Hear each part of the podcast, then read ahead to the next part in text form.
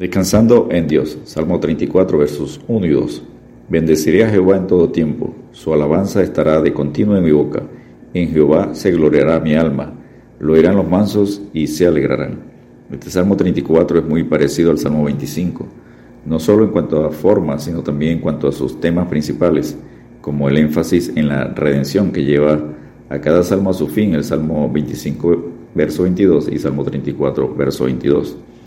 Por todos ellos se encuentran aplicaciones individuales y colectivas de la liberación dada por el Señor. Es un acróstico, significa que en el original los versículos de este salmo comienzan cada uno con una letra del alfabeto hebreo, en orden alfabético, lo que indica que se puso un especial cuidado en su composición.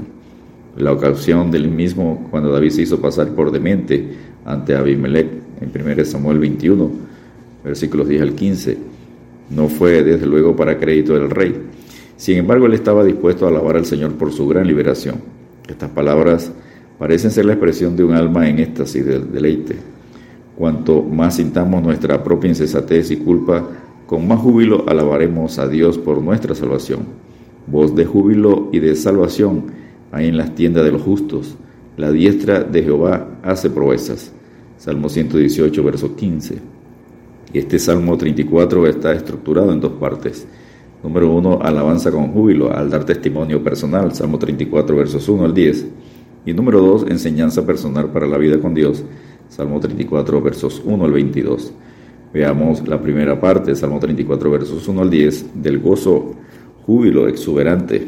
Observamos, número uno, la naturaleza del gozo. Es espiritual, bendeciría a Jehová, Salmo 34, verso 1 Dios es espíritu y el espíritu que haya su más elevado y profundo deleite en bendecir a Jehová tiene algo infinitamente mejor que las riquezas naturales.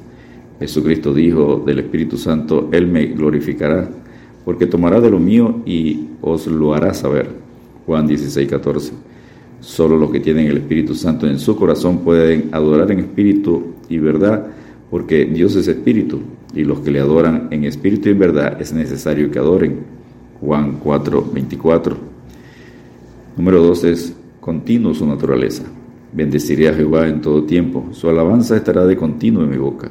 En todo tiempo y en toda circunstancia, el Dios es siempre el mismo, de manera que nuestras alabanzas no deberían cesar nunca. El que nos hizo y nos salvó merece siempre toda gloria. Incluso la tierra dará su fruto a un pueblo que da alabanza al Señor, como enseña el Salmo 67, versos 5 al 7. Número 3. La naturaleza del gozo es desprendido. Engrandece a Jehová conmigo. Y exaltemos aún a su nombre. Salmo 34, verso 3. El corazón lleno de alabanza anhela que otros se unan a él y que compartan en este gozoso servicio. Antes bien se lleno del Espíritu, hablando entre vosotros con salmos, con himnos y cánticos espirituales, cantando y alabando al Señor en vuestros corazones. Efesios 5, versículos 18 y 19. Parte número 2, las causas del gozo. El salmista había experimentado una intervención divina. Busqué a Jehová y él me escuchó. Salmo 34, verso 4. Otro testimonio del poder de la oración. El Dios de la ley es asimismo el Dios de la gracia. Número 2, otra causa del gozo es la salvación divina. Me libró de todos mis temores, lo libró de todas sus angustias. Salmo 34, versos 4 al 6. Hemos de ser salvados de todos nuestros pecados para ser salvados de todos nuestros temores. La salvación de Dios es hasta lo más hondo de la necesidad humana y se levanta hasta lo más sublime de la gracia divina. Número 3. Causa del gozo es la protección divina. El ángel de Jehová acampa alrededor de los que le temen. Salmo 34, verso 7. El profeta Eliseo le dijo a su criado, no tengas miedo porque más son los que están con nosotros que los que están con ellos. Y oró Eliseo y dijo, te ruego, oh Jehová, que abra sus ojos para que vea. Entonces Jehová abrió los ojos del criado y miró, y aquí que el monte estaba lleno de gente a caballo y de carros de fuego alrededor de Eliseo. Segunda de Reyes, capítulo 6, versículos 16 y 17. Así como el monte estaba lleno de caballos y de carros para los ojos abiertos de Eliseo, así el poder de Dios rodea a su pueblo como un tabernáculo. Salmo 27, 5. Número 3. La influencia del gozo. Este santo gozo impulsa, constriñe a número 1 a invitar, gustad y ve cuán bueno es Jehová Salmo 34, verso 8. La dulzura del Evangelio de Dios, como sucede con la dulzura de la miel, tiene su mejor explicación gustando de ella. Todos aquellos que han gustado su maravilla anhelan que otros compartan de su bienaventuranza. Este Salmo 34 tiene su influencia del gozo para afirmar, dicho es el hombre que confía en él. Los que buscan a Jehová no tendrán falta de ningún bien. Salmo 34, versos 8 al 10. Ellos testifican confiadamente de la bondad y fidelidad de Dios debido a su propia experiencia. Número 3. No influencia a exhortar. Teme a Jehová, vosotros sus santos. Venid, hijos, oídme. Salmo 34, versos 9 al 11.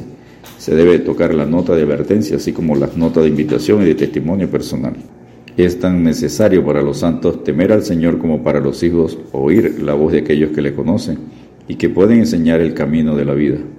Quien es el hombre que desea vida, que desea muchos días para ver el bien, guarda tu lengua del mal y tus labios de hablar engaño. Salmo 34, versos 12 y 13. Además aprendemos en la segunda parte del Salmo 34, versos 11 al 22, que Dios se interesa profundamente por sus hijos. Salmo 34, verso 15. Escucha nuestras oraciones. Salmo 34, versos 15 y 17. Está en nosotros, nos ayuda, fortalece, para pasar por las aflicciones y redime nuestra alma. Salmo 34, versos 18, 19 y 22.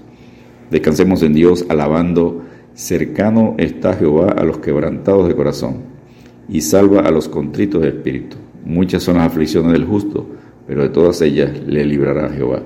Salmo 34, versos 18 y 19. Dios te bendiga y te guarde.